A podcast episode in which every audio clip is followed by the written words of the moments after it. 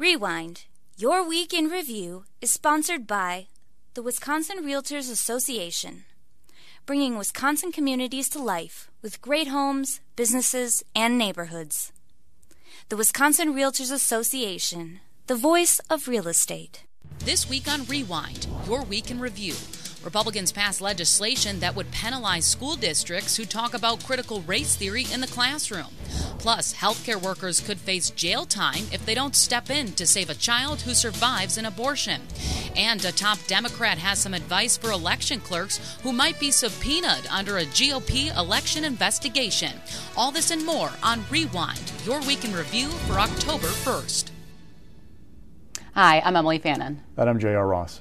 So we had our first uh, I guess, back to the Capitol for lawmakers. It's been many, many weeks as they had come back from their summer break. We had a fall session, and last week we kind of coined the phrase of it as a back to school session. The mm-hmm. Assembly and Senate was in, and they approved a whole host of bills. Uh, a majority of them were the same ones related to a lot of school districts and uh, overall this what's being taught in the classroom. Um, so let's just kind of go through some of the big ones. Uh, one uh, uh, bill that passed would require school districts to post curriculum for each grade level online.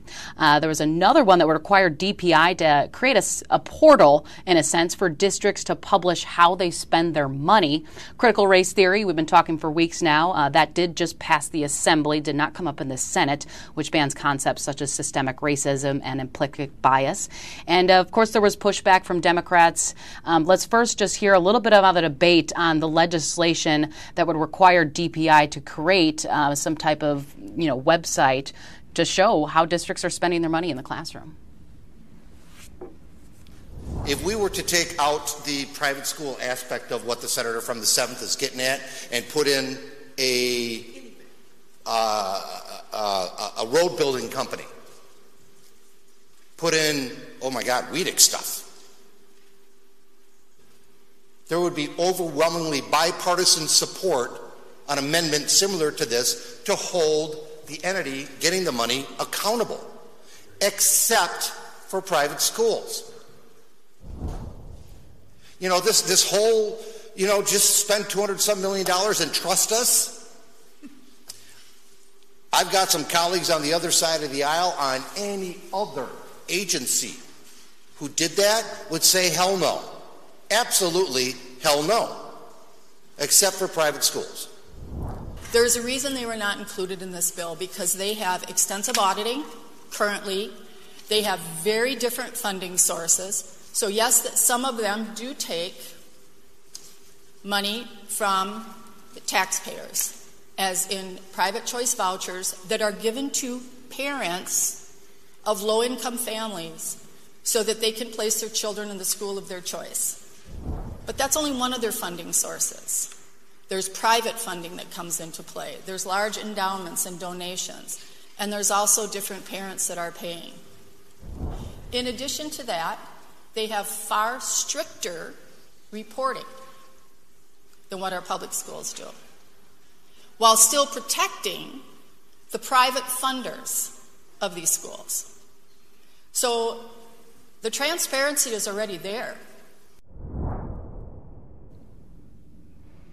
So um, just heard from both sides there. They did pass all these bills related to education, what's taught in the classroom, but we kind of know the fate of those. Governor Evers is likely to veto those. Yeah, there's a, a confluence of factors going on right now. Um, one, you have this energy of parents who are unhappy about mask mandates, right? They're like uh, raising ruckus at school board meetings. You have parents who saw the classroom in their living room this past year with COVID and virtual learning, and just that energy of that stuff and Republicans feel like this is an issue, or these are issues that pull well with um, voters that they want to see more transparency, want to see more school in the classroom. They're trying to capitalize upon it.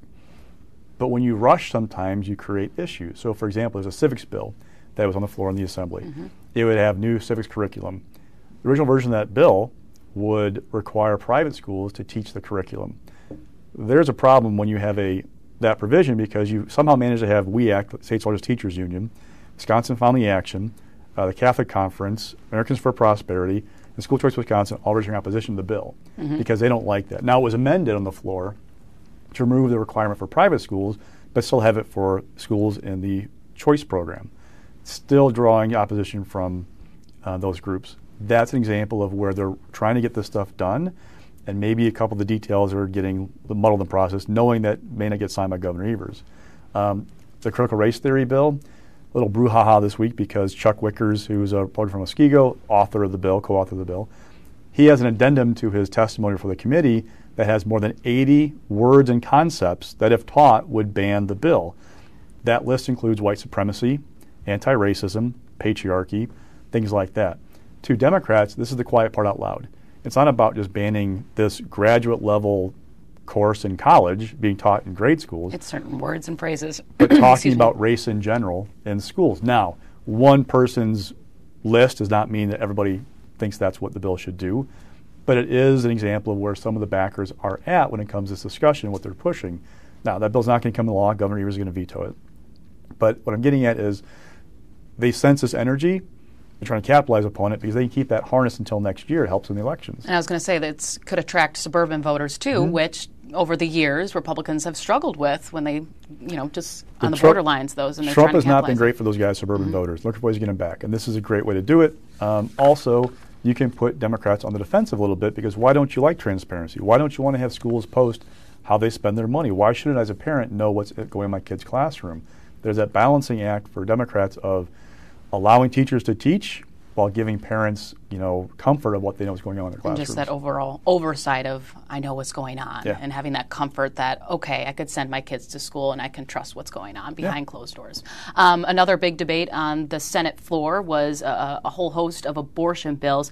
One of the big ones uh, would, in a sense, penalize uh, healthcare workers if they don't step in to save uh, a baby if it is born alive after an unsuccessful abortion. Um, and they're also bringing back another one that would require doctors to inform women that chemical abortions may be reversed after the first or two first of two doses, excuse me. So one of these big ones is called the Born Alive Act. None of these bills are new, right? I mean, um, most of them have been brought up before, or maybe There's one is one, the one new. There's one, one new. new one, excuse me. 3 um, have been vetoed already. Three have been vetoed. So this goes along the uh, the sense that we keep talking. It's pumping up the base of mm-hmm. the Republicans, so they have these talking points that look what we did. Evers is running for reelection. He's the one that stopped them. Well, also uh, there are some new members in the two houses from 2019 when these things were vetoed last time.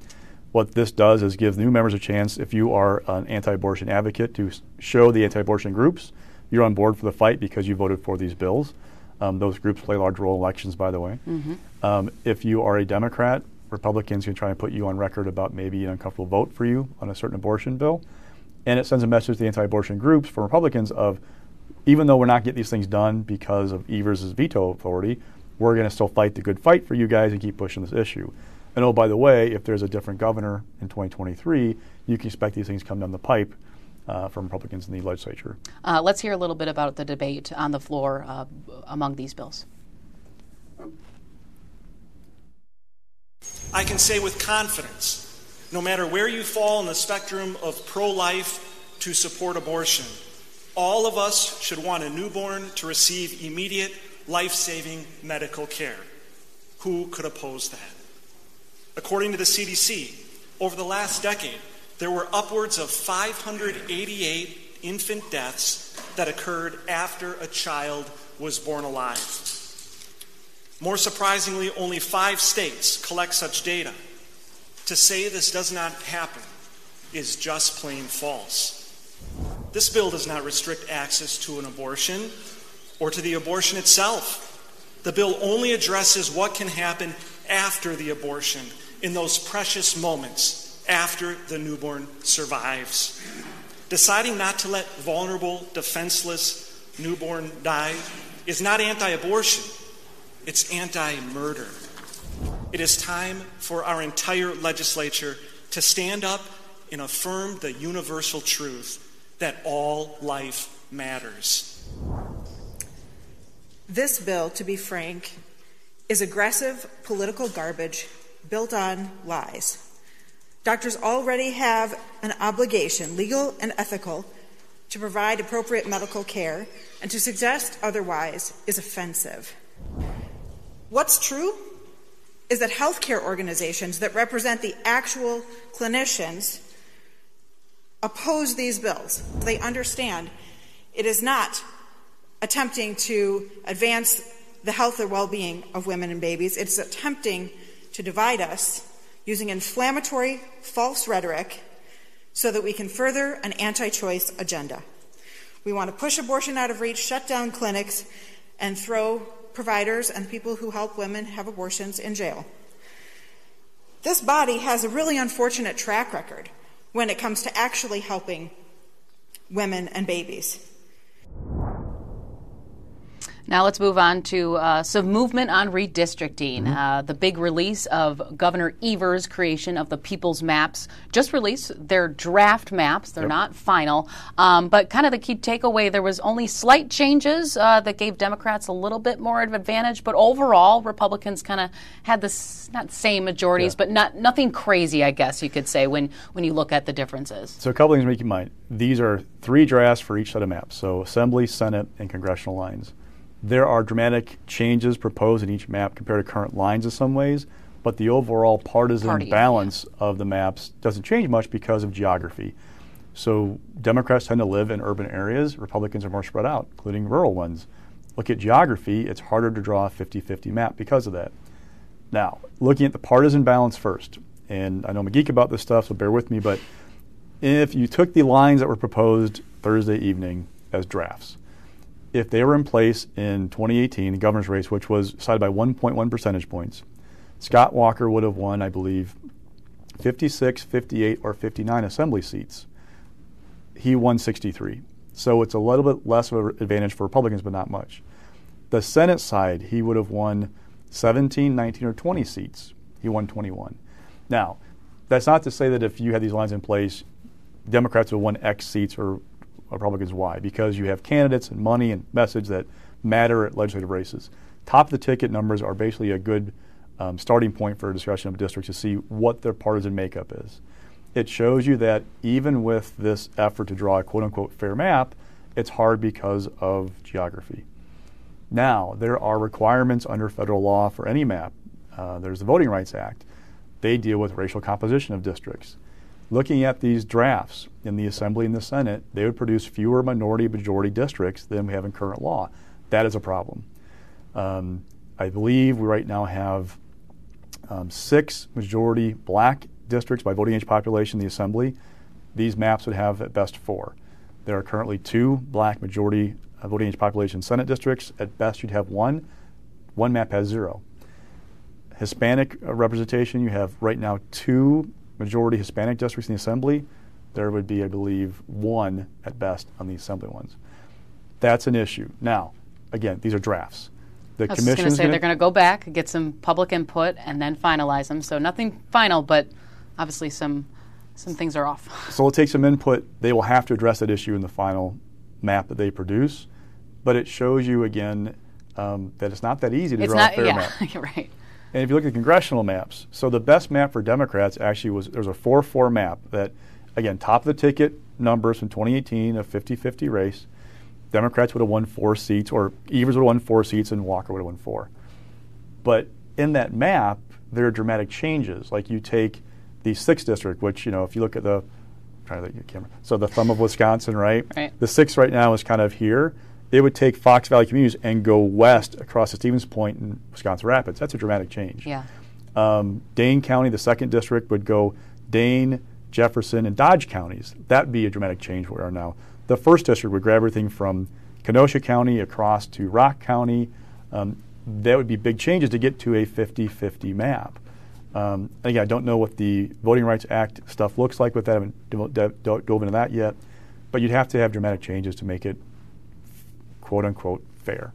Um, I don't know how it's going to hold up in the ultimate process. Again, they're going to take input and do a, a map, but expect these maps to not be the final map because they have issues that they have to address. Right, and we, we still haven't really heard from you know GOP leaders how they feel about these. Um, let's first uh, hear from members on this People's Maps Commission uh, what they had to say uh, shortly after releasing them. Gerrymandered maps make life easier for politicians. They silence voters with unaccountable elected officials who cruise to victory in high partisan performing districts. After all, we run for office, right? But if we get lazy, we should lose, right? Gerrymandering creates lazy, unaccountable legislators who serve as long as they want. The senator lost his seat in the assembly in 2010, and the very same districts that he ran in 2008. So I think we underestimate um, the electors' um, ability to change their minds and to vote their conscience and vote uh, how they see fit. We don't take anyone for granted. None of our constituents are ever taken for granted. We do not get lazy, and we are not unaccountable. Now, talking about all this redistricting stuff before we get to the next, I guess, big story with the election investigation, uh, Republicans on the floor did pass a resolution that would basically retain existing current maps.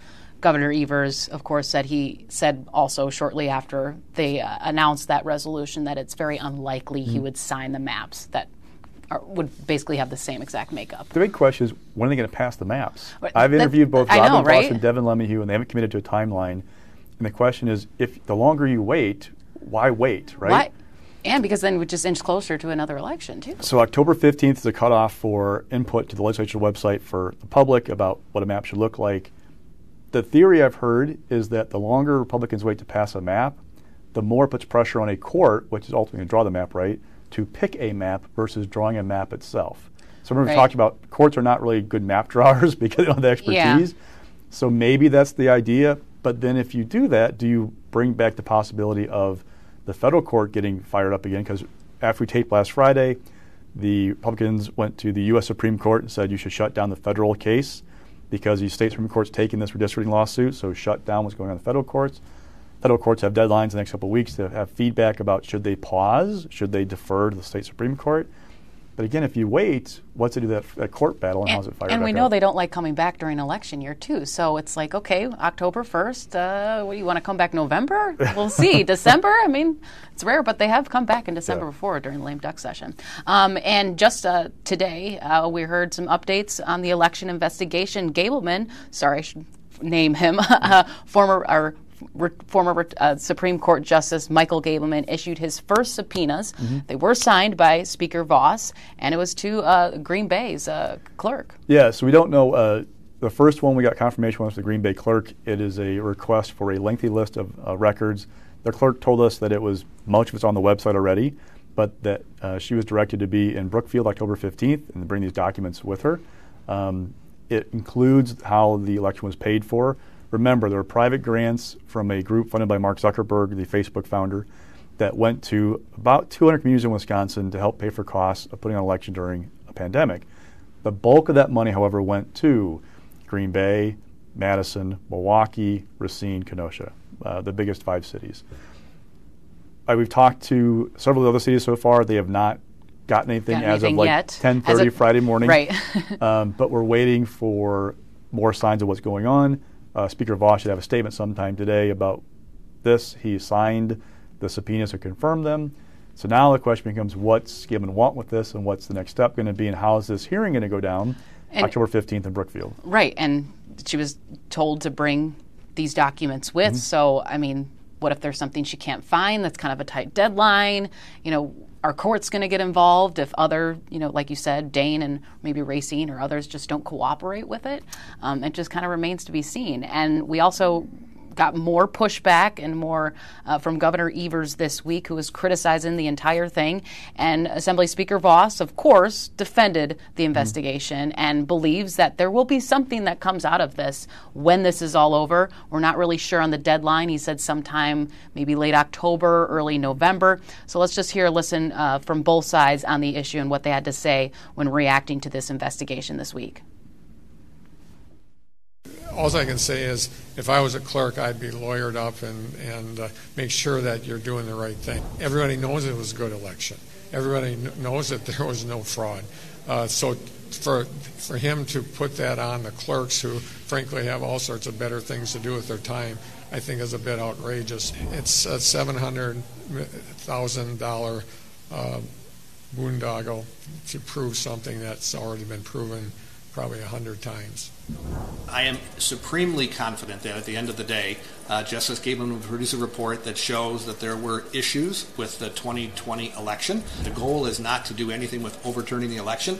It's to make sure that we have every opportunity to have confidence that the results that occurred in 2020 were accurate. All a subpoena does is to say that you have to produce the record so other people can look at it. So my hope would be that Justice Gableman, through his investigation and through his outreach, doesn't need to do that, that he could just take a look with willing participants who say, hey, it's publicly funded, publicly um, run. Let's show the public what happened. So I guess only time will tell.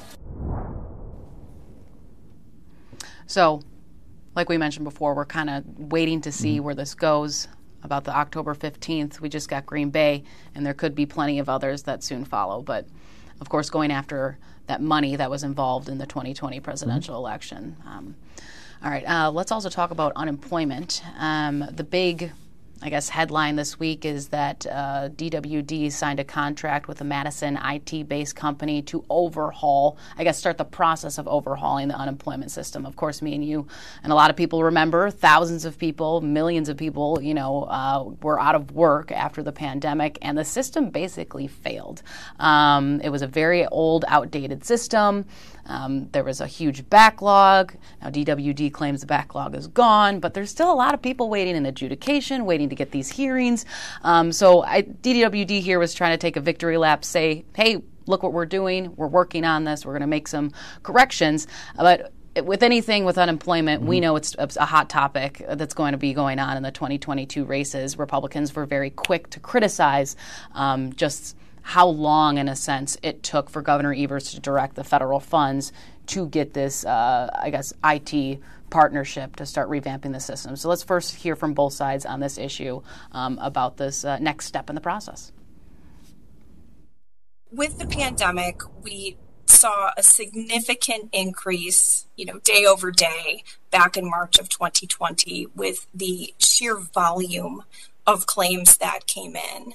And it was exacerbated in our state by the antiquated technology. All of the other pieces that we put in place, the plain language, the efficiencies in workflow, the document accessibility and upload, and the ability to increase communications through all of our various projects all will help ensure that we don't have a backlog like every state experienced back in 2020. In terms of guarantees, I think we're putting all of the systems in place to ensure to the best of our ability that we are able to respond quickly to any changes we see in the future. Well, it's nice to see they've hired a company to start working on this. That's certainly a step in the right direction, but it's been so long. I mean, this whole UI thing is just an example of Governor Evers' failed leadership uh, this was a problem last year. You know, he said at the beginning of this year it was a priority, but yet it still took nine months to get this done. Um, he's made a lot of excuses along the way without leading, you know, blaming it on the legislature, saying he needed money. Um, we said all along as a legislature, here's all the different ways you can pay for this. Um, we see today it's all federal money, so he obviously didn't need money. It was just, you know, he wasn't getting the job done. And it's disappointing in some ways, too, to look at this now and see that you know, our biggest challenge right now for workforce wise is just a lack of employees. And we've got a huge workforce shortage. And it would be nice if we had the Department of Workforce Development working on that issue instead of still trying to pay catch up on the failures of the last year and a half. So, in a sense, uh, I don't think Republicans want to give uh, Governor Evers' administration any victories, mm-hmm. regardless of what they do on unemployment. No, and this is going to be one of Evers' kind of three big challenges next fall uh, Biden in the White House, right? How's the party in part of the White House doing in the midterms? Not very well. Recent history in Wisconsin. So how, are Biden's numbers doing? Uh, Kenosha and his response to the violent protests there last summer after Jacob Blake was shot by a police officer, and unemployment. I mean, the ads write themselves. The thousands of people who waited months and months and months to get their claims filled, There's still a backlog of what 13,000 appeals Mhm. right now, somewhere around that neck of the woods. More than 15,000 are just waiting for their uh, Yep. appeal to get Thank you. approved or denied, and then 12,000 people stuck um, for their case to be reviewed by an adjudicator. So there are issues there, and the people in the commercials are going to be very sympathetic about what they went through and how they waited all this time for money during a pandemic. So it's going to be a challenge for him. The better he can clean this up, the better it is for him politically, as well as you know if the system will work properly.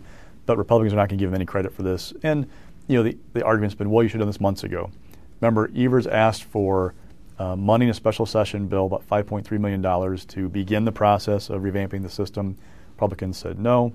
Um, he asked for $80 million, roughly, but matches what's being spent here in federal money. In the budget, they said no.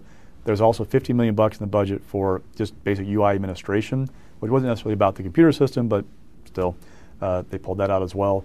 So, and they've been arguing, you can do this on your own. You should be doing this already. You should have, you have the federal money to do it. Now we're, it's getting done, uh, just with a different pot of money. And important to note there, too, when he was asking in a state of state address calling a special session in February, states didn't get federal funding the next round, I should Mhm. say, until late March. Yes. So t- tech, he didn't really have any money. Um, so um, also, it was uh, right the next day after DWD made these announcements, a group of Republicans um, introduced a bill that would basically help those that were recently kicked off their unemployment benefits and team them up with job seekers, one on one interviews. Hey, you just lost your benefits, let's find you a job. This goes on to the you know address workforce issues. So interesting bill here by Republicans that they kind of want to you know help DWD connect people with jobs, but the bill also would require DWD to jump through a lot of hoops and make a lot of changes in order to do that. Yes. Um, all right, so let's get to stock picks. Uh, first one rising So- is Craig Thompson. So there, uh, insiders have said for months, if you put Craig on the floor of the Senate, he'd pass. The question is how many Republicans would vote against him. They were right. Uh, he had four no votes by Republicans. Um, we talked last week about Dawn Crim and how she made out a committee all of a sudden. The Senate basically decided it's time to do our job when it comes to confirmations. These are the governor's cabinet picks. Let's roll. There were people I've been told that were advocating for Craig, saying, "Look, um, he's doing a good job. We get great feedback on our district. We should get him done." The big hangup for Craig Thompson were a couple of things. One, he worked in the road building industry before he was appointed DOT secretary. Some Republicans thought that was a conflict. Two, the road building industry funded ads against Republican Senate candidates in 2018. There was some hurt feelings about that and felt like maybe there was a little bit of a, a rift with Craig over that. He assured people that that wasn't him, but that said, it was the industry he was in, so that caused an issue. But you saw Craig, Dawn Crim, Missy Hughes at WEDC, and Romanski DATCP all fly through, all on big votes. So there's some signs of normal order in the Capitol again. Right, right. Can't get some bipartisanship, right? Yeah. There's a little glimmer of hope. And uh, mixed this week is uh, addresses with constitutional officers because there's a new attempt uh, to basically have the governor uh, appoint these instead of them being elected by the people of Wisconsin. Yeah, this constitutional amendment would, have to pass back-to-back sessions, then go to voters for a referendum, would have them appointed and subject to confirmation by the Senate for four-year terms. I don't know if it's going to get any legs. I don't know if there's enough support to pass the amendment. Number one, number two, it's coming two and a half years after voters rejected, three and a half years after voters Rejected the eliminating the treasurer's office. So that's kind of an issue. But it goes back to this question: besides the DPI superintendent, what do you do with a state um, state treasurer and secretary of state? They've been stripped of their powers for over years and years and years. So what do you do with them? Do you start restoring powers? Do you just leave them hanging out there with nothing much to do? It is a definitely a question now. The Institute for Reforming Government, which is a, a conservative group, they've advocated for abolishing the Elections Commission and putting elections back under the Secretary of State. I don't think that has a lot of legs right now, legislature. But it goes to show you again, these offices don't have much to do. Right. And while you're paying these guys, what should you do with them? exactly. Um, and I guess falling this week is this bizarre case uh, of Ryan Owens, who is uh, running for as a Republican for Attorney General, uh, centering around some podcasts that he uh, previously years back. Um, in a sense, criticized President Trump. And we've talked about this uh, a million times. I want to say that you really got to align with President Mhm. Trump if you want to make some gains in any Wisconsin race or national race for Republicans. So Ryan was the director of the Tommy G, Tommy G. Thompson Center at UW Madison. In doing that, he hosted all kinds of podcasts, people from Paul Ryan to Mark Pocan. Four of the podcasts were pulled down. Madison, at the request of Ryan Owens, Owens' campaign said he was not trying to hide anything. It was a, a file transfer issue, et cetera, et cetera. The four, though, two of them were with Never Trumpers, Mike Murphy, who is a national GOP operative. The other one, Charlie Sykes, who is the lead Never Trumper in Wisconsin, former talk show host. Uh, third one, Ken Mayer, who is a professor at UW Madison, has been a critic of the president before. Now, Owens insists there was just there's nothing uh, untoward here. This is a mistake. If you listen to the fourth podcast taken down, you could believe him because it's with a guy talking about renewable energy and like how conservatives approach renewable energy in this environment. So there's nothing really odd there. However, the other two, the Mike Murphy one, um, he doesn't say anything. Ryan doesn't say anything bad about, about, President Trump, but Mike Murphy makes a comment that Trump doesn't like to be surrounded by uh, competent people, essentially, and Ryan laughed. In the Ken Mayer one, there's talk about impeachment, and Owens kind of criticized the president's approach to this, said that it was political suicide, quote unquote, to mm-hmm. release a transcript of the call with the Ukraine president raise the specter of a cover up is not necessarily like saying that Trump was horrible uh, or yeah, yeah I don't support him or whatnot, but kind of little little jabs here and there, and we know how things can blow up in the media, and just little jabs can go far away with voters. The issue is Ryan Owens is running for AG without any prosecutorial experience. Never been a prosecutor, mm-hmm. never been a DA. Actually, has very limited courtroom experience. He's running with my reputation as a conservative, that I am like this pure conservative running for the cause to fight crime and all that kind of good stuff. But when your word is your your campaign platform, whenever there are cracks in that foundation, it causes you a problem. Now, Eric Toney, the Fond County DA, who's the other Republican running uh, for the nomination, he has issues as well, right? I mean, he prosec- he charged but dropped charges against 10 people violating the stay-at-home order that governors issued in the early stages of the pandemic. That's a no-no with the Republican base these days. So he's got an issue with the base. If Owens has an issue with the base when it comes to Trump, that's a problem for him. Don't forget, he already got some grief from talk radio because he had made comments, somewhat nice comments about Governor Evers and his early actions in the pandemic. This is a problem for Owens. Again, if you're running on your reputation and your word, anything that shows a crack in that foundation, you've got a problem. What I don't know is does Toney have enough resources to make it hurt, right? Right. Because Owens outraised him like six or seven to one in the first reporting period of the year. Toney really did not have a great reporting period. Can he get this word out and make a difference in the campaign? Owens has the backing of a number of big wigs in the Republican Party, which is good for him. I just don't know how it's going to play out in a primary, you know, 10 months from now, nine months from now. I was just going to say, we got nine, 10 months to go, so we'll see what happens. All right, that will do it for this week. I'm Emilee Fannon. And I'm J.R. Ross. We'll see you next week.